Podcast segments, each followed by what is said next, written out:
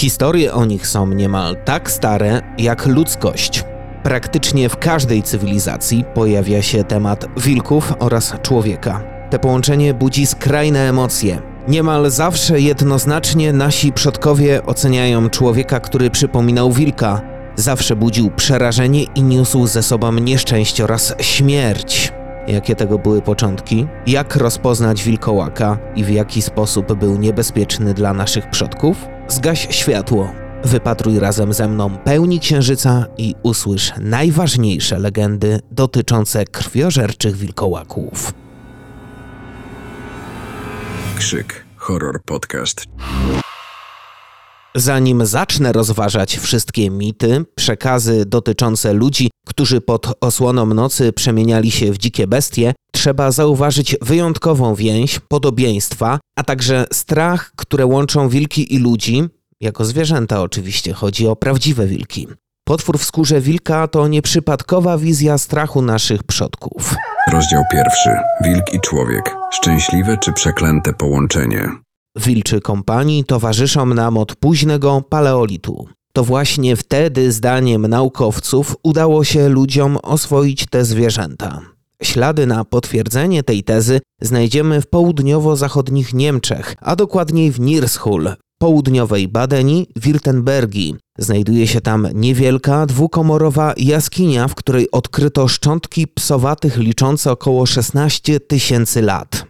Dr Chris Bauman z Uniwersytetu w Tybinze potwierdził, że dzięki danym morfologicznym, genetycznym, a także badaniom izotopowym pozwolono ustalić, że badane szczątki pochodziły z różnych linii genetycznych, a ich genomy pokrywają się z całym zakresem genetycznym zarówno wilków oraz psów domowych. Wilki, a później oswojone psy, odgrywały ważną, znaczną rolę w rozwoju pierwszych społeczności. Czworonogi były jednymi z pierwszych zwierząt oswojonych przez człowieka. Służyły nam jako towarzysze i stróże, chroniąc osady przed drapieżnikami oraz intruzami, co zwiększało bezpieczeństwo i szanse przetrwania wczesnych społeczności.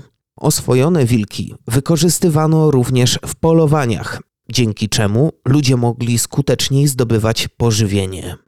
Należy pamiętać, że nasi pierwsi przodkowie jeszcze nie uprawiali roli. Jedzenie zdobywali zazwyczaj za sprawą zbieractwa oraz właśnie polowań. Zdolności wilków i psów do wytropienia, śledzenia, a nawet przeganiania zwierzyny znacznie ułatwiały łowy. Proces oswojenia wilków i przekształcenia ich w psy był jednym z pierwszych przykładów selekcji sztucznej dokonanej przez człowieka. Wybierano osobniki o pożądanych cechach, takich jak łagodność, posłuszeństwo czy też zdolności łowieckie, co prowadziło do powstania różnych ras psów przystosowanych do specyficznych zadań ważnych dla człowieka. W starożytnej Grecji wilk zajmował wyjątkową pozycję, często będąc obiektem kultu, o którym wspomina się w mitologii. Odzwierciedlał głębokie wierzenia, praktyki kulturowe tamtych czasów. Wilki nie tylko pełniły w mitologii rolę symboli czy przewodników, ale także były bezpośrednio związane z wieloma bóstwami oraz rytuałami na ich cześć, co świadczy o ich wielowymiarowym znaczeniu w greckim świecie duchowym oraz codziennym życiu. Centralnym aspektem obecności wilka w wierzeniach starożytnej Grecji było jego powiązanie z Zeusem Lykaiosem, czyli Zeusem wilczym, czczonego na górze Lykajon w Arkadii, miejscu składania ofiar oraz odbywania tajemniczych rytuałów. Legenda mówi, że król Lykaon został zamieniony w wilka przez Zeusa jako kara za ofiarowanie mu mięsa ludzkiego, co podkreślało zarówno święty charakter wilka, jak i jego potencjalne mroczne konotacje.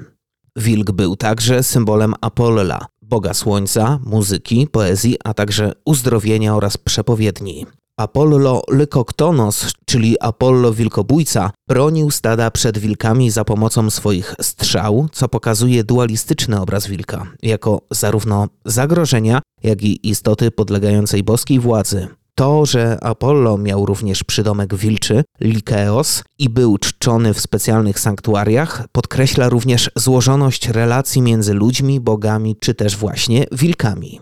W greckiej mitologii wilk pojawia się również jako symbol boga wojny Aresa, co sugeruje jego odwagę, siłę i dzikość cechy cenne dla wojowników. W kulturze, która ceniła męstwo i heroizm, wilk jako totem Aresa potrafił więc budzić strach oraz podziw w równym stopniu. Wilk pełnił również funkcję totemiczną w niektórych greckich polis, będąc symbolem rodowym i oznaką przynależności do danej społeczności.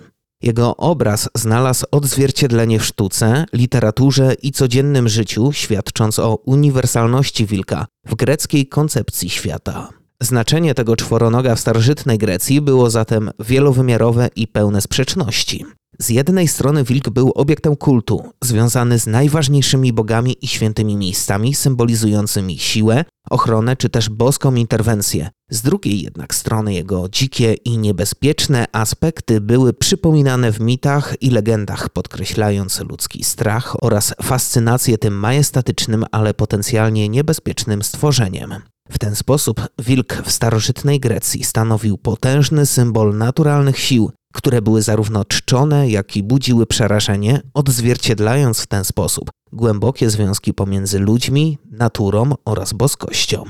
Wilk stoi także u podstaw stworzenia stolicy jednego z najpotężniejszych imperiów w naszej historii. Chodzi oczywiście o Rzym oraz mit wilczycy, która wykarmiła Romulusa i Remusa, późniejszych założycieli tego miasta. Amuliusz wypędził brata i sam wstąpił na tron, a zbrodni zbrodniami dopełniając zgładził wszystkich męskich potomków brata. Córkę zaś brata, Reę Sylwię, zamianował Westalką.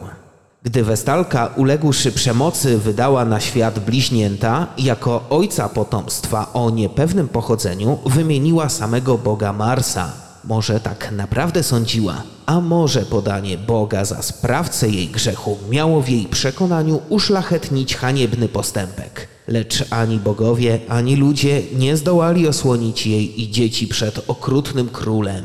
Kapłankę zakłuto w kajdany i wtrącono do więzienia, a chłopców kazał król wrzucić w nurty rzeki. Szczęśliwym zrządzeniem bogów wylał wtedy Tyber poza brzegi, tworząc płytkie bagna. Z jednej strony nie można było dojść do głównego nurtu rzeki, a z drugiej strony ludzie niosący chłopców mieli nadzieję, że dzieci pójdą na dno nawet przy mniej bystrej wodzie. Przeto wyrzucają chłopców na pierwszym napotkanym zalewisku tam, gdzie teraz jest Figa Remusa, sądząc, że całkowicie wykonali rozkaz. Okolice te w owym czasie były na szerokiej przestrzeni niezamieszkane, Według podania płytka woda osadziła wreszcie na mieliźnie korytko z dziećmi, a wtedy spragniona wilczyca z okolicznych gór przybyła, usłyszawszy kwilenie niemowląt, spuściła wymiona i tak łagodnie podała je dzieciom, że nadzorca trzód królewskich, miał on podobno na imię Faustulus, znalazł ją jak lizała językiem chłopców. Dał on ich na wychowanie swojej żonie Larencji Dostajen. Niektórzy uważają, że Larencja była nierządnicą i otrzymała wśród pasterzy miano lupa i że stąd miało powstać podanie o tym cudownym zdarzeniu. Takie było pochodzenie chłopców i takie wychowanie.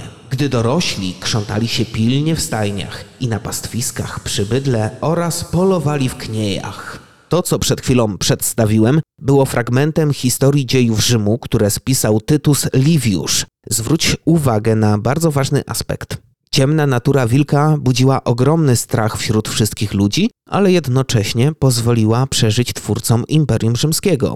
Zdaniem historyka Leszka Słupeckiego, wilczy etos rozboju i gwałtu idealnie pasował do ideologii młodych wojowników, którzy tworzyli tajne związki kulturowe na marginesie tych oficjalnych struktur plemiennych, tak wśród ludów indoeuropejskich, jak i bardziej egzotycznych. Być może właśnie pojawienie się takich związków było jednym z przejawów zaczynającego się rozkładu więzi rodowych prowadzących w końcu do przełomu, jakim stały się narodziny instytucji państwa.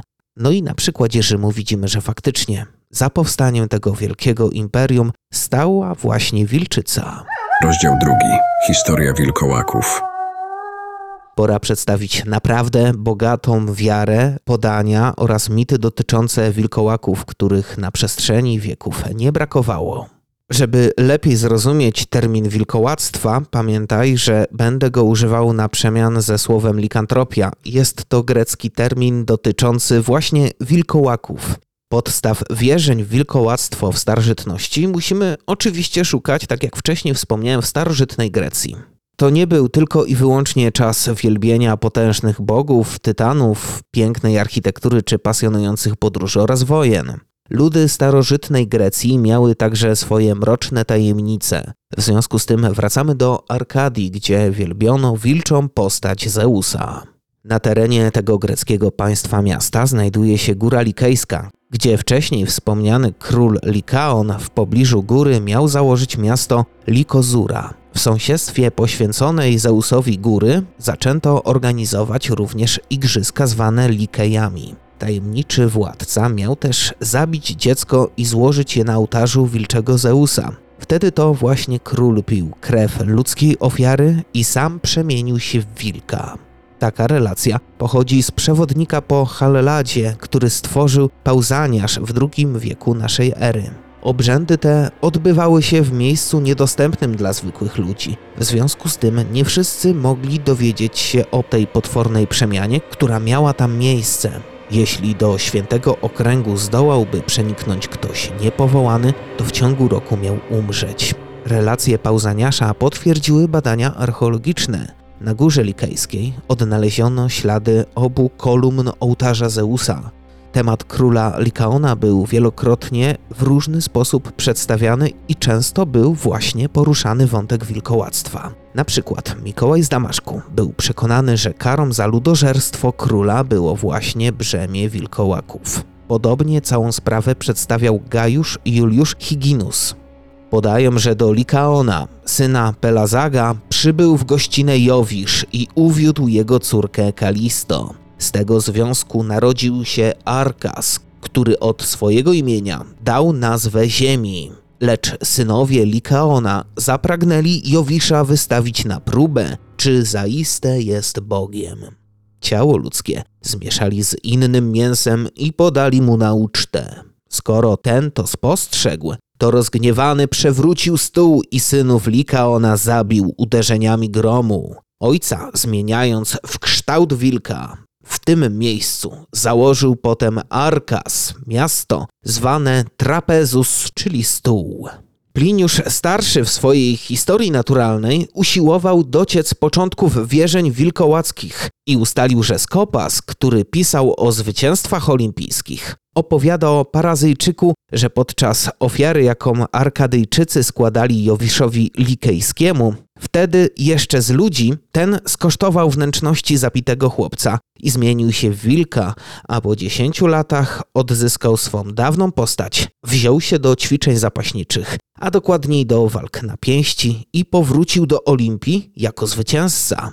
Do tych wizji, oczywiście nieco zmienionych, wraca również święty Augustyn, który powołując się na Marka Terencjusza Warona, podkreślał, że jeżeli wilkołak z rodu Antosa chciał powrócić do ludzkiej formy, musiał się wystrzegać spotkania z ludźmi. Podsumujmy więc teorię przemian w wilkołaki w antycznej Grecji. Arkadyjskie podania o likantropii zachowały się w czterech wersjach. Pierwszej, ogólnej, mówiącej, że ten, kto skosztuje ofiary ludzkiej, musi stać się wilkiem. Druga to opowieści o wilkołackich przemianach w rodzie Antosa. Trzecia to mit o królu Likaonie oraz czwarta, zawarta w legendzie o bokserze, który przypadkiem skosztował ofiary z człowieka. Tak jak widzimy, wiele wskazuje na to, że wyjątkowo ważnym, a wręcz kluczowym elementem antycznych podań jest temat tabu, który za przyczynę zmian człowieka w wilka uważał ludożerstwo. Tak faktycznie jest, ale pojawia się także motyw ubierania na siebie wilczej skóry. W dziesiątej księdze Iliady Trojańczyk Dolon, udający się na przeszpiegi do obozu Helenów, odziany był w skórę wilka. Jego zaś przeciwnicy, czyli Odyseusz i Tomedes, ubrani są odpowiednio w hełm z kłów dzika i skórę lwa. Skór wilczych używali także Meseńczycy w walce ze Spartanami. Górale arkadyjscy nakładali do bitwy skóry wilków oraz niedźwiedzi zamiast pancerzy. Arystofanes nazywał ich nawet dosłownie wilcze stopy. Tak nazywano także osobistą gwardię Pizystrata, jednego z tyranów Aten. Kolejne ciekawe doniesienia o starożytnych wilkołakach znajdziemy w Italii, gdzie u stóp góry Sorakte mieszkało samnickie plemię Hirpinów. Jego nazwa, zdaniem Starbona i Festusa, pochodziła od samnickiego imienia wilka. Oznaczało to ludzi zaliczających się do wilków, czyli wilkołaków. Mieli oni składać na górze Soraktę, ofiarę Bogu podziemi i Manom, gdy nagle porwały ją z płonącego stosu wilki. Idąc za nimi, dotarli do jaskini, z których zionął wiew moru tak mocny, że zabijał stojących tych bliżej. I tak wtedy miała zacząć się zaraza. Wyrocznia nakazała temu ludowi pozostać w swoim kraju i naśladować wilki, a dokładniej żyć z grabieży. Jest to opowieść Serwiusza, która stała się mitem o początkach święta Hirpinów, które opisał Wergiliusz i Pliniusz. Wilkołak, zdaniem starożytnych, staje w szeregu wśród takich stworzeń jak sowa i wąż. W postaci wilka mogą się też ujawniać zmarli. Tak było na przykład w wypadku demona z Temesy. Zaś luty, rzekomy miesiąc najsilniejszego nasilenia choroby wilkołaczej, był też przez Rzymian miesiącem czczenia zmarłych. I wracamy tu do początków Rzymu i święta, jakim były Lupercaria. Są one właśnie związane z legendą o założeniu Rzymu przez Romulusa i Remusa, o których mówiłem już wcześniej. Obrzędy Luperkaliów wyznaczały koniec zimy i były początkiem nowego roku. Nazwa święta pochodzi od słowa wilczyca. W skrócie można więc stwierdzić, że święto to było reliktem obrzędów Związku Młodych Wojowników, którzy przyznawali się do szczególnych więzi z wilkami. Jeżeli chodzi o wilkołactwo w średniowieczu, to wyjątkowe postacie wilka i wilczych ludzi często pojawiały się w wierzeniach Celtów. Podania z Irlandii przypisywały likantropię mieszkańcom dawnego królestwa Osrej, które po angielskim podboju nazywano hrabstwem Ossory.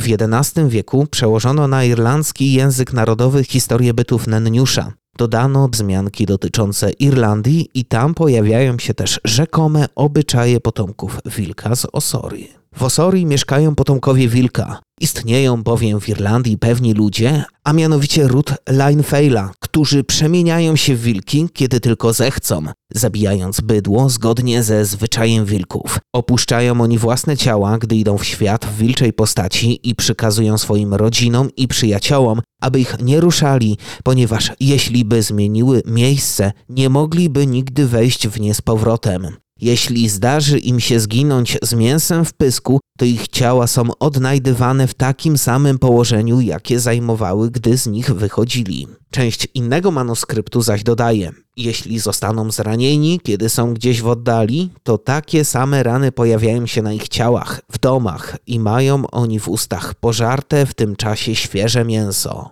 Informacje o tym rodzie potwierdza księga o stosowności imion z XV wieku. Podaje ona, że Leinfeila był człowiekiem, który zmieniał się felat, czyli przyjmował kształt wilka. On, a po nim jego potomkowie przechodzili w wilczą postać, kiedy tylko zechcieli i według zwyczaju wilków mordowali trzody. Dlatego zaś został nazwany Leinfeilat, ponieważ był pierwszym z nich. Inna wersja mitu miała miejsce w latach 80. XII wieku. Pewien duchowny podróżujący z Ulsteru do Mew nocował w lesie. Wtedy to do ogniska, przy którym siedział, zbliżył się wilk i z miejsca przemówił: Bądźcie spokojni i nie bójcie się. Nie musicie się bowiem trwożyć, skoro nie ma strachu. Wilk dodał, że jest z rodu Osyreńczyków, w którym co siedem lat z przekleństwa pewnego świętego, a mianowicie opata Natalisa, dwoje ludzi, kobietę i mężczyznę, wypędza się we własnej postaci na wygnanie. Porzucają całkowicie postać ludzką i zmieniają się w wilki. Po siedmiu latach, jeśli przeżyją, zastępowani są przez inną dwójkę wybranych w ich miejsce. Mity te z drobnymi zmianami były często powielane. Przekazy są sprzeczne co do czasu przemiany, jednak w czasie metamorfozy ciała wilkołaków nie mogą być poruszane. Zadane im rany na ciele wilków pozostaną też w ludzkiej postaci. Wilkołactwu przyglądał się też żyjący na przełomie XII i XIII wieku Gerwazy Stilbury. Pochodzący z Anglii ksiądz pełnił służbę na dworach królewskich na Sycylii czy we Francji. Jego zdaniem przyczyną wilczych przemian jest zmienność faz księżyca. Lunacja to miesięczny cykl przemian księżyca od nowiu do pełni aż do zniknięcia poza firmamentem. Jak twierdził, często widziano, że w Anglii przekazywane opowieści odnosiły się do Europy kontynentalnej. Ludzie w lunacji zmieniali się w wilki. Takich ludzi we Francji nazywali gerulfus, Anglicy zaś werewolf. Wer bowiem oznacza po angielsku męża, a wolf wilka. Podobne prace poświęcone wilkołakom tworzyła w tamtym czasie Marie de France. Pojawiła się teoria, że ówcześni poznali i analizowali historię wilkołactwa z podań rzymskich i celtyckich na dworze Henryka II Andegawańskiego, Francuza, króla Anglii i pana Normandii. Ciekawe wątki dotyczące likantropii, nie wprost nazywające te przypadki wilkołakami, możemy znaleźć wśród ludów słowiańskich. Pod koniec XI wieku Boniak, książę Połowicki, wyprawił się wraz z Dawidem Światosławowiczem, księciem czernichowskim na Węgrów. Gdy zaś szli, stanęli na nocleg, a gdy była północ, wstał Boniak. Odjechał od wojów i począł wyć po wilczemu. I wilk odezwał się jemu i poczęło wyć mnóstwo wilków. Boniak wrócił do obozu i oświadczył księciu Czernichowskiemu, że nazajutrz pokonają Węgrów. I faktycznie tak się stało. Boniak był połowcem, a opowieść tę opublikowano w ruskiej kronice. Pozostańmy przy źródłach z Rusi. Wołczy chwost, inaczej wilczy ogon, zaufany wojewoda Włodzimierza Wielkiego w 984 roku pokonał plemię Radymiczów. Wilcze mity wśród Słowian utrzymały się jeszcze setki lat później. Wyobraź sobie, że w XIX wieku białoruscy chłopi wierzyli, że po przekroczeniu pięciu wbitych w ziemię kołków, które symbolizują cztery łapy i ogon, można stać się wilkiem. Jeśli jednak ktoś przemianę podpatrzył i któryś kołek zabrał, to wilkołak mógł co prawda powrócić do ludzkiej postaci, ale z tyłu pozostawałaby mu wilcza kitka. Wilkołaki miały również pojawiać się na dworach królewskich. Według Liutpranda car bułgarski Symeon miał dwóch synów, Bojana i Piotra. Pierwszy z nich uważany był za postać posiadającą magiczne zdolności. Miał on stawać się wilkiem i często widywano go jako dzikie zwierzę. Plotki te prawdopodobnie pochodziły z Bizancjum. Nie wiadomo, ile było w tym prawdy, ale na pewno sporo politycznej intrygi. Wczesnośredniowieczne źródła przekonują, że nie brakowało przykładów wilkołactwa na terenie dzisiejszych Niemiec. Święty Bonifacy podkreślał, że wśród ludów germańskich z kontynentu istnieją strzygi i rzekome wilki. Obie te postacie miało łączyć jedno zjadanie ludzi. W X wieku Burchard z Wormacji wspomniał, że są tacy, co wierzą, że gdy wezwie się demony, które zwą się parkami, to za ich mocą człowiek mógłby zmienić się w wilka albo jakąkolwiek inną postać, a głupi lud miał to nazywać werwolfem, czyli wilkołakiem. O likantropii w XIII wieku mówił też Bertolt z Regensburga, który przekonywał, że wilkołakami są banici oraz wygnańcy germańscy. W czasie analizy historycznych źródeł dochodzę do wniosku, że wilkołaki wyjątkowo pokochały ludy germańskie. Kolejne na to przykłady pochodzą ze Skandynawii. Islandzki przywódca oraz historyk Snorri Sturluson stworzył w XIII wieku mitologię nordycką, w której w opisie sił kosmicznych wspomina Słońce, pełne trwogi, biegnie szybko po nieboskłonie, ponieważ się lęka o własne życie. I nic w tym dziwnego, że pędzi tak prędko, bo jego prześladowca jest blisko. By się ratować, zostaje mu tylko wciąż przyspieszać swój bieg. Któż to wprawia słońce w taki strach? Są to dwa wilki. Pierwszy, ten, który je goni, zwie się Skol. Słońce boi się, że je pragnie pożreć. Drugi nazywa się Hati, czyli syn pustoszyciela, który biegnie przed nim, chce złapać księżyc i wtedy go pożre. Jakiego rodu są te wilki? Otóż na wschód od Midgardu, świata ludzi i centralnej części uniwersum, w lesie drzew żelaznych, tam gdzie przebywają czarownice, mieszka stara olbrzymka, która zrodziła wielu synów, wszystkich w wilczym kształcie. Stamtąd pochodzą owe wilki. Najtęższy z ich rodu to pożerca księżyca Hati. Żywi się on ciałami ludzkimi, połyka księżyc, a niebo i powietrze skrapla swoją krwią. Dlatego zaćmiewa się blask słońca i huczą wichry. Walka wilków ma być częścią legendarnej bitwy zwanej Rangarok. Wilk pochłonie słońce, drugi schwyta księżyc i poczyni wielkie szkody. Gwiazdy spadać będą z niebios. Motyw wilkołaków w mitologii nordyckiej dotyczy również podań o herosach. Są nimi m.in. Zygmunt i Sinfjotlim. Opowieść o ich wilczej metamorfozie opisuje saga o rodzie Wolzungów z XIII wieku. Jest to typowy opis wojowniczej inicjacji. W przekazach skandynawskich sporo mówiono też o berserkach. Jedna z tez utożsamia je z ludźmi odzianymi w skórę niedźwiedzia, ale istnieje także hipoteza mówiąca, że chodzi o wilki. Patronem berserków był Odym. Berserkrzy Odyna nie tylko przypominali wilki i niedźwiedzie swoją krwiożerczością, byli niczym te zwierzęta. Nazywano ich często wilczymi skórami. Cechą berserka była zdolność wpadania w bojowy szał, w którym stawał się niezwyciężony. Ogarnięty amokiem mógł zaatakować nawet najbliższych. Szał ten przychodził w nocy, a jeszcze częściej w walce i rywalizacji. W późniejszych latach, czyli w czasie formowania się państwowości skandynawskiej, berserkowie stali się elitarną gwardią królewską.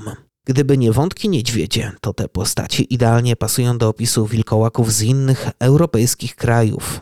W wierzeniach niemieckich ze wczesnego średniowiecza pojawiały się również armie wilków. Ksiądz Gaul Helmus miał nocą ruszyć do chorego. Kiedy wkroczył na opuszczony teren, usłyszał ogromną wrzawę i ciągnące wojska. Wtedy podszedł do niego olbrzymi człowiek i uderzył go maczugą. Później ksiądz ujrzał, jak obok niego przeszła masa wojów wilkołaków. Dołączył do nich człowiek z maczugą, a dalej szły mary oraz karłowaci ludzie z wielkimi głowami. Miały tam być też dusze zmarłych. Byli to zmarli, którzy byli ukarani za swoje grzechy, musieli maszerować w diabelskim orszaku. Podobny mit był dość popularny w Europie Zachodniej również w tamtych czasach. Były boskie wątki o wilkołakach. Czas przedstawić ich diabelskie pochodzenie. Mit o dzikim wojsku, o którym mówiłem przed chwilą, był popularny i ciągle ewoluował. W XV wieku oprócz wilkołaków do tej armii miał dołączyć sam diabeł. Co prawda święty Bonifacy wymienia wiarę wilkołaki wśród dzieł szatana, jednak Pan Ciemności nie ma wiele wspólnego z dobrze znanymi nam dziś przykładami ludzi wilków. W tamtych czasach nie brakowało współczucia dla tych, którzy zamieniani byli w bestie. Tak było w średniowieczu, zaś w kolejnych epokach zaczęło się to powoli zmieniać. Wilkołactwo w końcu uznano za rodzaj czarnoksięstwa i przynależności do szatana. Tajemnicze wilki stały się wrogie ludziom. Dzieła demonologów z XVI, XVII czy też XVIII wieku liczą w tamtych czasach dziesiątki. Szeroko one właśnie poruszały likantropię. Pod koniec XV wieku w słynnym dziele Młot na czarownicę pojawia się pytanie, co należy sądzić o wilkach, które napadają na ludzi, porywają dzieci z kołyski dla pożarcia i innych sztuczkach czynionych przez czarowników? W księdze inkwizytorów stwierdzono, że dzieje się tak czasem drogą naturalną, lecz też i to częściej za sprawą czarów. Czasem są to prawdziwe wilki, bywają też takie, które są nawiedzane przez demony lub też ludzie zaczarowani przez czarnoksiężników. U schyłku XVI wieku Jean Bodin przekonywał, że aniołowie, zarówno dobrzy jak i źli, mają moc zamieniania ludzkiej powłoki w dowolny kształt. Jednak ich umysł cały czas pozostawał taki sam. Bodin argumentował, że skoro człowiek potrafi przekuć żelazo w stal, to szatan może ludzkie ciało zamienić w ciało bestii. Podobno nawet podczas soboru w Konstancji miała się odbyć dysputa przed cesarzem Zygmuntem, gdzie ustalono, że transmutacja człowieka w wilka zajść może naprawdę. Nie wszyscy się zgadzali z tezami Bodina. Zdaniem Jana Wiera, diabeł podsuwał osobom we śnie wizję metamorfozy tak skutecznie, że sądziły one, że faktycznie się przemieniły. Emmanuel de Ville sądził zaś, że szatan okrywa tylko szczelnie człowieka prawdziwą wilczą skórą lub czymś na jej podobieństwo. Podobnie jak w przypadku czarownic, podejrzani o wilkołactwo również byli sądzeni przez inkwizytorów. Oskarżenia najczęściej dotyczyły tradycyjnej wizji wilkołactwa, czyli zdarcia szat do naga tuż przed rzekomą przemianą i oczywiście przypadków kanibalizmu. W 1521 roku przed sądem inkwizytorskim w Beskon skazano trzech wilkołaków. Jeden z nich został zraniony w wilczej postaci przez myśliwego. Ten, idąc jego śladem, doszedł do ukrytej w lesie chaty. Ujrzał tam rannego człowieka, którego opatrywała żona. W 1588 roku w górach Owerni pewien szlachcic poprosił myśliwego, aby ten przyniósł mu dziczyznę. Łowca w czasie polowania został zaatakowany przez olbrzymiego wilka. Kiedy się bronił, udało mu się odciąć jego łapę. Gdy wrócił i sięgnął po nią, aby pokazać swoje trofeum szlachcicowi, to zdumieni ujrzeli ludzką dłoń ze złotym pierścieniem, w którym szlachcic poznał sygnet swojej żony. Pospieszył więc do niej i zauważył, że kobieta ukrywa dłoń pod fartuchem. Kiedy sprawdził to dokładnie, okazało się, że żona faktycznie nie miała ręki. Ofiara małżeńskiego dramatu spłonęła na stosie. Na terenie Francji w 1573 roku chłopi z Franche-Comté zostali wezwani przez trybunał do nagonki na wilkołaka, który terroryzował okolice. Zaobserwowano tam bestię, która schwytała i porwała kilkoro małych dzieci. Wilkołakiem tym okazał się Gilles Garnier, zwany też eremitą Saint-Bonnet. Garnier miał zamordować małą dziewczynkę. Zabił ją własnymi rękoma i zębami, które zamieniły się w pazury i wilcze kły. Oddzielił mięso od ciała i przyniósł zdobycz swojej żonie do domu. Tydzień później wilk zabił kolejne dziecko. Następnym razem pochwycił dwunastoletniego chłopca. Zawlókł go do lasu, gdzie chciał go zjeść, jednak krzyk chłopca usłyszeli ludzie. Złapano Garniera w postaci człowieka. Co ciekawe, przed sądem złapany przyznał się do winy i ostatecznie rzekomy wilkołak został spalony na stosie. W Niemczech pierwszy proces o wilkołactwo wytyczono pod koniec XVI wieku. Peter Stumpow z Badeburga był, jak wyznał, kochankiem diablicy, od której otrzymał pas z wilczej skóry, który pozwalał dokonywać mu metamorfozy. Jako wilkołak miał zabić 15 dzieci, dwie kobiety i mężczyznę. Później miał zjeść ich ciała. Podobnie jak inni oskarżeni w tamtych czasach, Stumpow zginął na stosie. W pewnym momencie w istnienie wilkołaków zaczęto wierzyć powszechnie. Wiara w likantropię zmieniała się w masową histerię w wielu miejscach w Europie. Tak było na przykład w XVI wieku we Francji. Procesy i opowieści tak rozpalały wyobraźnię, że wierzono na przykład w baśniową relację o pladze 150 wilkołaków, które miały dręczyć Konstantynopol. Przepędzić miał je z Bizancją dopiero osmański sułtan. Kolejnym dowodem histerii jest rzekomy wilkołak Zanzbach. W okolicach tej miejscowości w 1685 roku na dzieci miał polować potężny wilk. Dzięki wielkiej nagonce udało się złapać w starej studni wilka, jednak ku rozczarowaniu wszystkich łowców było to prawdziwe zwierzę, a nie wilkołak. Postanowiono wtedy odziać zwierzę jak człowieka. Na wilka więc założono perukę, ludzką maskę i tak go powieszono na szubienicy. Wszystkie przekazy znane już od czasów starożytnych i głośne procesy spowodowały, że o wilkołakach było głośno w całej Europie. Nie tylko na dworach królewskich. O bestiach dyskutowali niemal wszyscy. I tak wierzenia o ludziach wilkach stały się znanym motywem w kulturze ludowej. Pozwól, że o tym powiem w dość dużym skrócie. Wyjaśnienia tłumaczące zjawisko likantropii potrafiły być wyjątkowo dziwne. Naprawdę. W naszej części kontynentu wierzono na przykład, że za przemianą może stać zhańbiona i zdradzona kobieta, która rzuca urok na winnego w jej mniemaniu mężczyznę. Wilkołactwo mogło być też karą za łakomstwo albo brak szacunku dla świętego miejsca. Jeżeli ktoś splądrował na przykład święty Gaj, mógł zamienić się w wilka na wieki. Taka kara mogła czekać na człowieka także za bycie nieuprzejmym czy zorganizowanie wesela w piątek. W to akurat wierzono nawet do końca XIX czy początku XX wieku. Zabobony te czasami próbował wykorzystywać Kościół. To podobno święty Patryk miał doprowadzić do zamiany w wilki potomków rodu, który próbował przeszkodzić mu w chrystianizacji Irlandii. Zbiór informacji o wilkołakach w naszej historii jest, jak sam widzisz, ogromny, a ja tylko poruszyłem ułamek szokujących podań, legend czy opowiadań. Temat ten można poruszać w wielu jeszcze innych podcastach. Zanim przejdę do poszukiwań wilkołaków w kulturze masowej, polecam Ci przeczytać książkę pana Leszka Pawła Słupieckiego, Wojownicy i Wilkołaki. Ciekawa lektura to także Wampiry i Wilkołaki Herberto Petoja oraz O Wilkach i Ludziach Barego Lopeza. Obiecaj mi tylko, że nie będziesz tego czytać podczas pełni księżyca. Rozdział trzeci. Wilkołak w popkulturze. Czerwony kapturek biegał za kwiatkami. Gdy zaś już miał ich na tyle, że więcej nie mógł unieść, przypomniała mu się babcia. Ruszył więc w drogę do niej. Zdziwił się, że drzwi były otwarte, a gdy wszedł do izby, zrobiło mu się jakoś dziwnie i pomyślał: O mój Boże, jakoś mi tu dziś strasznie, ja zawsze tak chętnie chodzę do babci. Po czym zawołał, Dzień dobry. lecz nie usłyszał odpowiedzi. Podszedł więc do łóżka i odsunął zasłony. Leżała tam babcia z czepkiem głęboko nasuniętym na twarz i wyglądała jakoś dziwnie. Och babciu, dlaczego masz takie wielkie oczy? abym cię lepiej mogła widzieć, Och babciu, dlaczego masz takie wielkie ręce? abym cię lepiej mogła trzymać, A dlaczego masz taki strasznie wielki pysk? abym cię lepiej mogła zjeść. Ledwo to powiedział, wyskoczył z łóżka i połknął biednego, czerwonego kapturka. Kto z nas chociaż raz nie słyszał baśni o czerwonym kapturku? Pierwsze wersje tej historii pochodzą sprzed setek lat i miały powstać w Chinach lub we Włoszech. Jednak wersję lepiej nam znaną po raz pierwszy napisał Charles Parlut w 1697 roku w książce Bajki babci Gąski.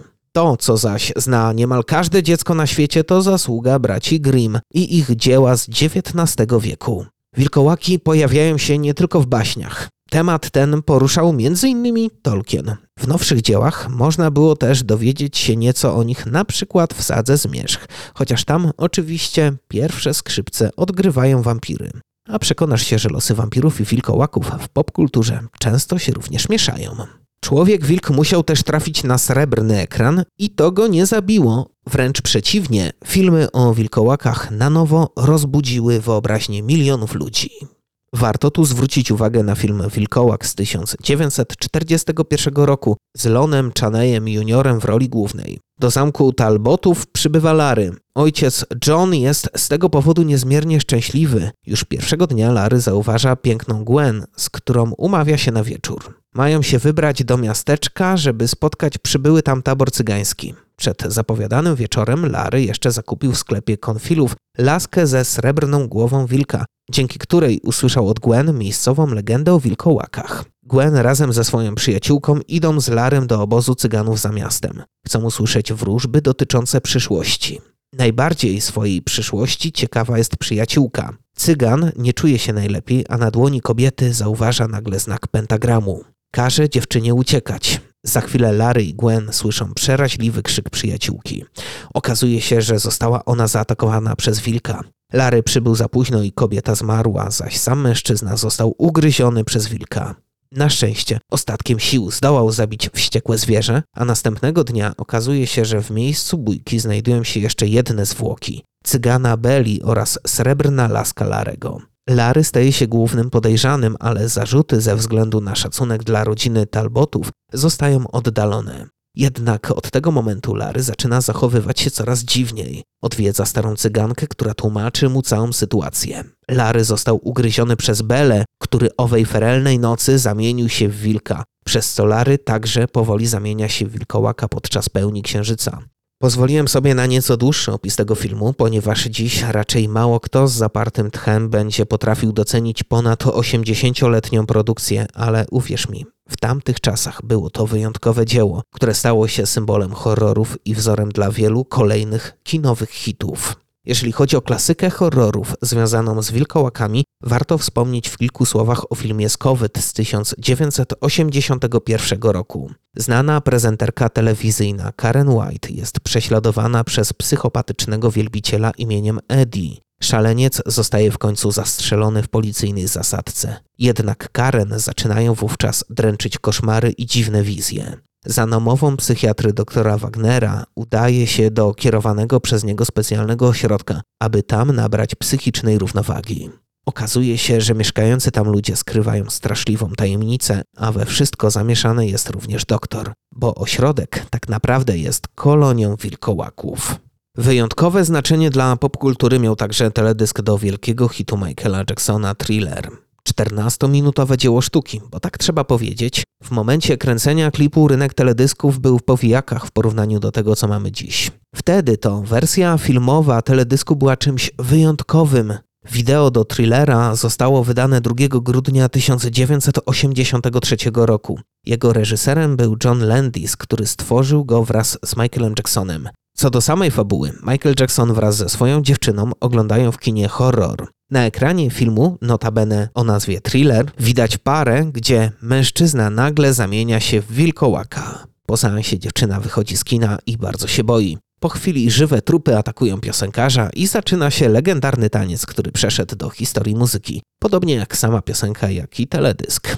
Naprawdę warto go obejrzeć nawet dziś. Minęło już ponad 40 lat, a wciąż to wideo robi ogromne wrażenie. Warto też dodać, że thriller w 2005 roku został wpisany do Księgi Rekordów Guinnessa jako teledysk, który odniósł największy sukces. Do tego czasu sprzedano jego 9 milionów egzemplarzy.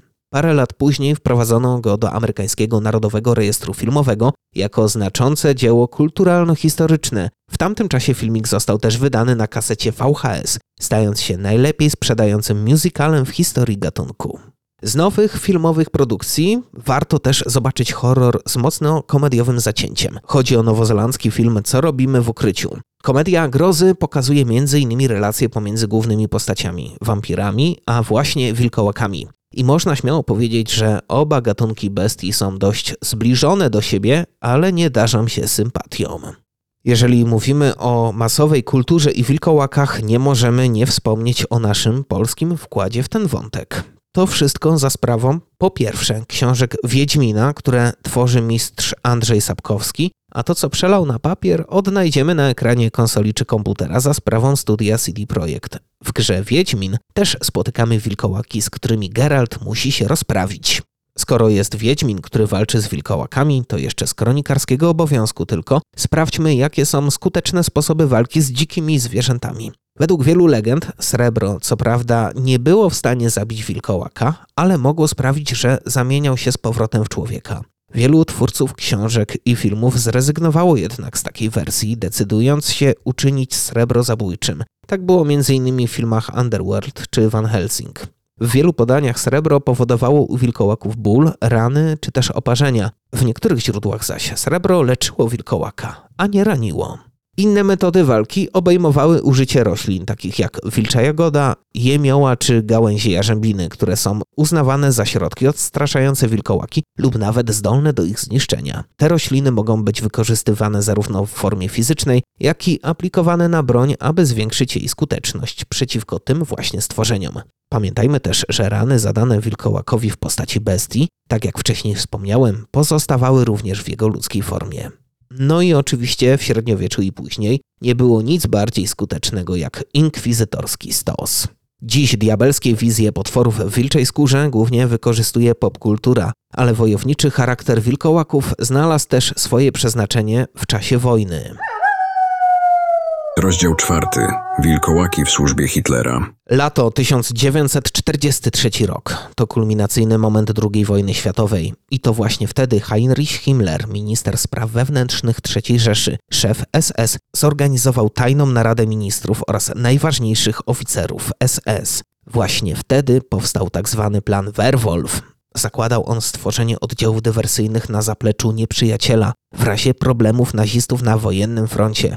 I tak właśnie później się stało. Kilkanaście miesięcy później, bo we wrześniu 1944 roku odbywa się kolejna narada w kwaterze Himmlera w lesie na Mazurach. Plan został zaktualizowany i przewidywał, że wilkołaki to będą jednostki prowadzące walkę partyzancką, podziemną w przypadku okupacji Niemiec przez aliantów czy Związek Radziecki.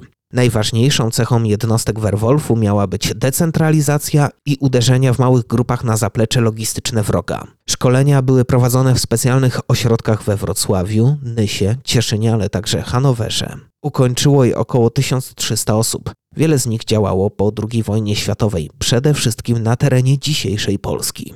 Na podstawie dokumentów przejętych przez Niemców, ci mieli zamiar stworzyć struktury wzorowane na organizacji Armii Krajowej w czasie Powstania Warszawskiego. Wilkołaki miały działać niemal w każdej, nawet najmniejszej miejscowości. Grupki dywersyjne miały działać w luźnych zespołach po kilka osób, zakładano stworzenie tajnych magazynów z żywnością i bronią. Wilkołaki miały w ten sposób prowadzić walkę do wybuchu III wojny światowej, bo Niemcy wierzyli, że potężne starcie pomiędzy aliantami a Sowietami to kwestia czasu. Niszczenie przemysłu, zabijanie osadników przybywających do dawnych niemieckich domów z Kresów czy centralnej Polski to było główne zadanie Werwolfu.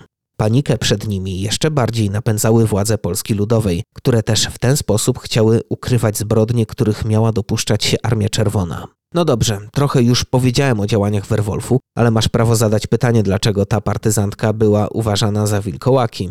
Z jednej strony byli niczym małe grupki wilków. Dzikie, wolne, ukrywające się w lesie i niezależne. To już w zasadzie wystarczyłoby, żeby wyjaśnić etymologię grupy Himmlera.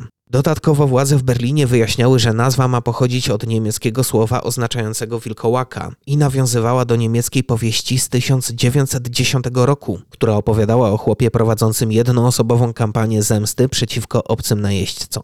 Naziści mieli nadzieję, że rzeczywistość będzie mogła w pewien sposób naśladować literaturę, mobilizując niemiecką ludność do walki do końca, nawet w obliczu przegranej wojny. Jest jeszcze jeden ważny ślad. Nazwa ma też dosłowny element, który faktycznie może wskazywać na bestie, których bali się dawni Niemcy. Władze III Rzeszy wielokrotnie pokazywały swoją inspirację ezoteryką i tajemniczymi zjawiskami. U podstaw tego mamy pangermanizm czy ariozofię, która zdobyła popularność jeszcze na przełomie XIX i XX wieku. To ostatnia, wypracowana przez Guido von Lista czy Jurga Lanza von Liebenfelsa, łączyła w sobie eugenikę, agresywny darwinizm społeczny, antykatolicyzm czy antysemityzm. Typowe cechy nazistów, prawda? Bo to właśnie te cechy znalazły się u podstaw hitlerowskich wizji supremacji wybranej przez Boga rasy białych Arian, którą promowali też ewolucjoniści tacy jak Ernst Krause czy Otto Amon. Do tego należy jeszcze dołożyć czerpanie pełnymi garściami z teozofii Heleny Bławackiej tradycji europejskiego okultyzmu, religii orientalnych oraz elementów satanizmu. Wisienką na torcie okultystycznych wizji w III Rzeszy była działalność Towarzystwa Tule. Nazwa pochodzi od mitycznej wyspy Tule, która dla starożytnych Greków była najbardziej wysuniętym na północ lądem. Stąd nazwa ta miała duże znaczenie dla wyznawców nordyckich kultów. Miejscem ich działania był średniowieczny zamek Wawelsburg. Członkowie towarzystwa potajemnie zajmowali się badaniami ezoterycznych pism, grabieniem dzieł sztuki oraz praktykami paranormalnymi. A to wszystko w wielkiej siedzibie Heinricha Himmlera, który był też członkiem Tule. To nie może być przypadek, że nowa armia partyzancka miała konotacje z wierzeniami dotyczącymi wilkołaków. Naziści naprawdę wierzyli, że partyzanci będą nadludzko silni, tajemniczy i śmiertelnie skuteczni. Ostatecznie Werwolf został szybko spacyfikowany przez władze Polski Ludowej. Chociaż jeszcze kilka lat po wojnie mówiło się o działaniach tajemniczych Niemców, którzy ukrywają w lasach skarby nazistów, temat ten poruszano m.in. podczas poszukiwań złotego pociągu w Wałbrzychu. Walka skończyła się szybko, ale spadkobiercy wojennych i paranormalnych tajemnic mieli być uśpieni i czekać między innymi na Dolnym Śląsku. Mieli czekać na sygnał, który odkryje tajemnice skrywane między innymi w miejscach, gdzie budowano nazistowski kompleks Rize czy wydobywano uran. Dziś o wilkołakach nie słyszymy już prawie wcale. To tylko straszne bestie, które straszą nas w grach, filmach, książkach czy serialach. Jest to związane m.in. z tym, że od wielu lat populacja wilków w Europie mocno spadła. Ostatnio zaczynamy obserwować odwrócenie tego trendu. Czy wraz z powrotem wilczych watach powrócą prawdziwe wilkołaki? Czas pokaże. To był kolejny odcinek Krzyk Horror Podcast. Dziękuję, że jesteś. Jeżeli jest ci mało historii z pogranicza fikcji i prawdy, które potrafią przyprawić o gęsią skórkę, zapraszam do odsłuchania wcześniejszych produkcji. Znajdziesz to wszystko w serwisie Spotify oraz Apple Podcast. Wystarczy, że wpiszesz tam krzyk horror podcast. Więcej ciekawych treści również publikuję na moim kanale YouTube'owym. Bardzo proszę, polub, zaobserwuj, wystaw gwiazdki na wszystkich tych platformach w mediach społecznościowych. To na pewno zachęci mnie do przygotowania kolejnych odcinków. Do usłyszenia.